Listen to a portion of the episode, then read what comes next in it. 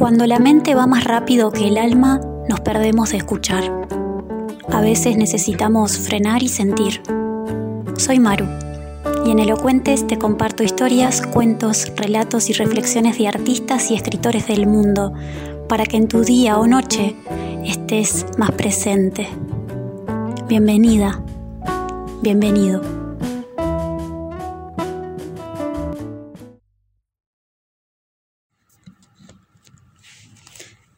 Hola, gracias por venir a Elocuentes.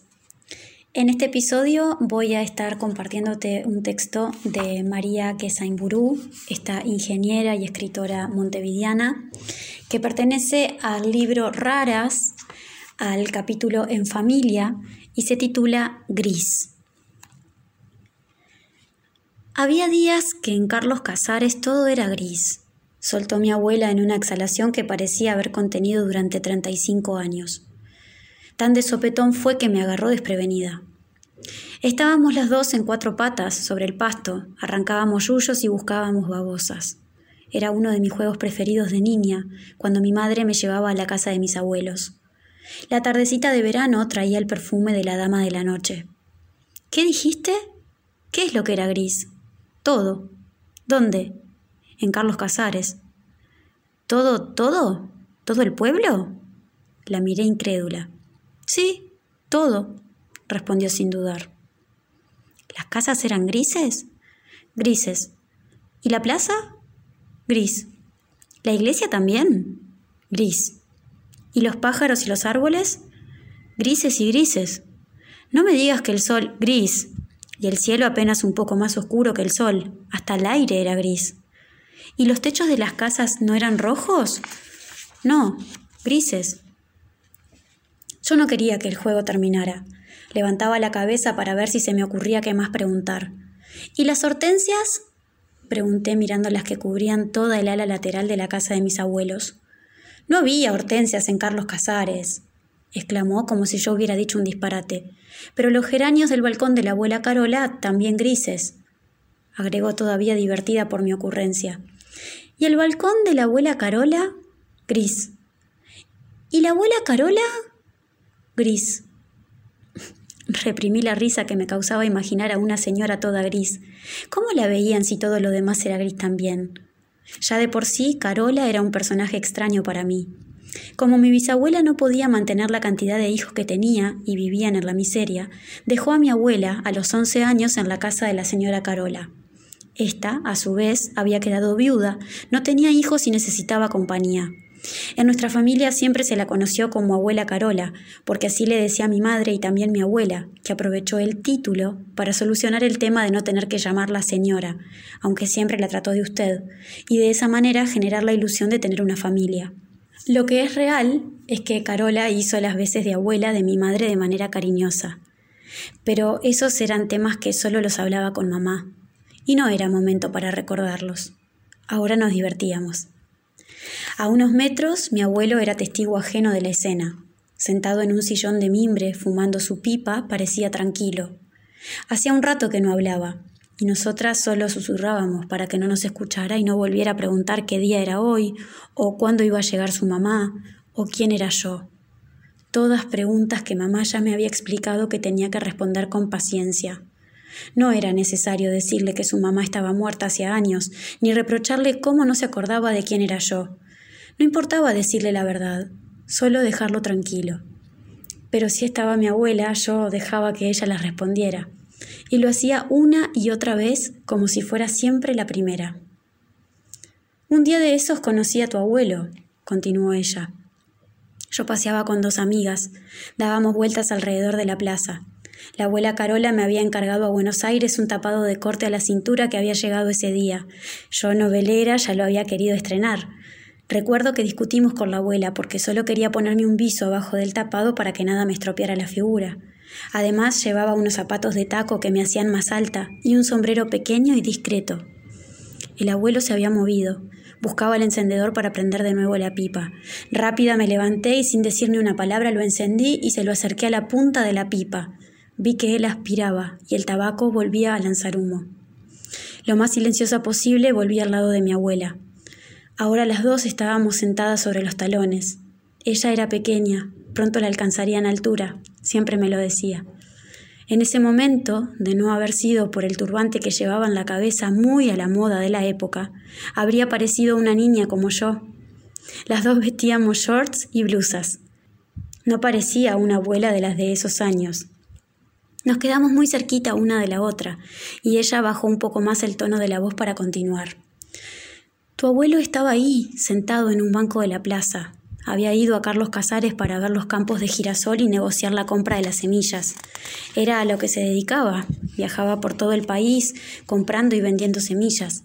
Pero los campos, que hasta el día de hoy estaban amarillos a más no poder, tanto que cegaban la vista, ese día estaban grises, completé yo. Exactamente, grises, sonrió mi abuela. Así que había decidido quedarse una noche más en Carlos Casares. En cuanto nos vio venir se paró y cuando pasamos por delante de él mirándome me dijo, por fin salió el sol en este pueblo gris. ¿Y tú qué hiciste? Nada. Las tres nos reíamos por los nervios. Mis amigas me codiaban, pero seguimos caminando. Cuando ya estábamos a unos metros di vuelta la cabeza y él aún me miraba. Con el sombrero en la mano, asintió con la cabeza a modo de saludo, y yo respondí del mismo modo. Las dos jugueteábamos con el pasto entre los dedos. Ya estaba oscureciendo y sentíamos la humedad en las rodillas, pero seguíamos sin movernos. ¿Y él cómo era? ¿También era gris aquel día? No, para mí también había salido el sol. Era muy buen mozo. Y esa sonrisa. Las dos levantamos la mirada hacia él. Seguía en su mundo. ¿Y qué pasó? La abuela Carola había visto todo desde su balcón, así que al día siguiente, cuando yo me aprontaba para salir con toda la ilusión del mundo, me anunció que me iba a acompañar. Él estaba sentado en el mismo banco. Como había hecho el día anterior, se levantó al vernos llegar y se sacó el sombrero. Cuando estábamos cerca, se aproximó y nos dijo Francisco Euleche, para servirles. ¿Puedo acompañarles al paseo? Y así fue. Ese día y el otro, y el otro. Además de buen mozo, era muy divertido. Conocía casi toda la Argentina, pero en vez de hacerle alarde de eso, contaba las cosas graciosas que le habían pasado en cada lugar. Se había ido de su casa a los 13 años para trabajar, pero siempre encontraba la manera de pasar a visitar a la familia, y cuando hablaba de su madre, se emocionaba. Creo que fue eso lo que me enamoró de él. En aquel entonces era un hombre de 35 años, pero a pesar de la edad y la vida independiente seguía manteniendo un aire de niño grande. Yo era una chica de 20, que nunca había salido de Carlos Casares, pero ahora que lo pienso, no me sentía tanto más joven que él. Quedó pensativa por unos instantes y enseguida salió del ensueño. Por una excusa u otra fue alargando su estadía, tanto que cuando se fue, Carlos Casares ya no era gris, y la promesa de volver a buscarme había quedado hecha. Nos estábamos por levantar cuando vimos una babosa raptando hacia nosotras. Me apuré a agarrar el frasco de sal gruesa que habíamos traído y dejado a mano para la ocasión. La miré a mi abuela con ojos de súplica para que me dejara hacerlo a mí.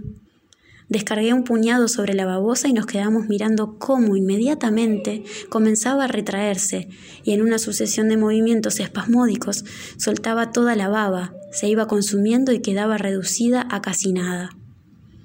Cuando levanté la vista, después de haber saciado mi morbosidad, los ojos de mi abuela ya no brillaban, se le habían nublado.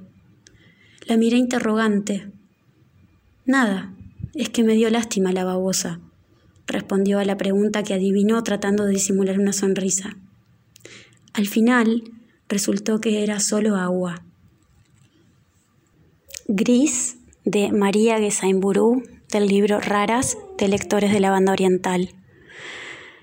Un cuento que mm, me atraviesa porque me recuerda mucho a una tarde de otoño en la casa de mi abuela, cuando todavía no se vislumbraba ninguna enfermedad, ninguna noche de dolor ni nada similar, y tejiendo me contaba cómo había conocido a mi abuelo. Así que mm, me gustó mucho compartir este cuento con ustedes.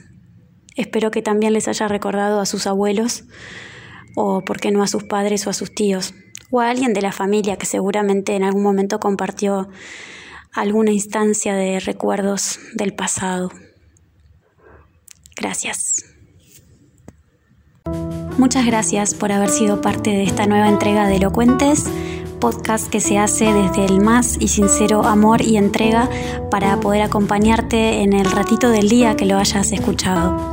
Si crees que este contenido puede gustarle, servirle o resonarle a otros, a tus seres queridos, a seres cercanos, amigos, a compañeros de trabajo, te invito a que lo compartas en tus redes sociales y en caso de que así lo quieras, puedas etiquetarme con mi nombre de Instagram que es arroba marumargalef. Allí vamos a estar en contacto. Si querés, puedes dejarme sugerencias de qué texto también te gustaría escuchar en el próximo podcast y con gusto vamos a estar haciéndolo para vos. Te deseo una semana preciosa y te mando muchos, muchos abrazos. Chao.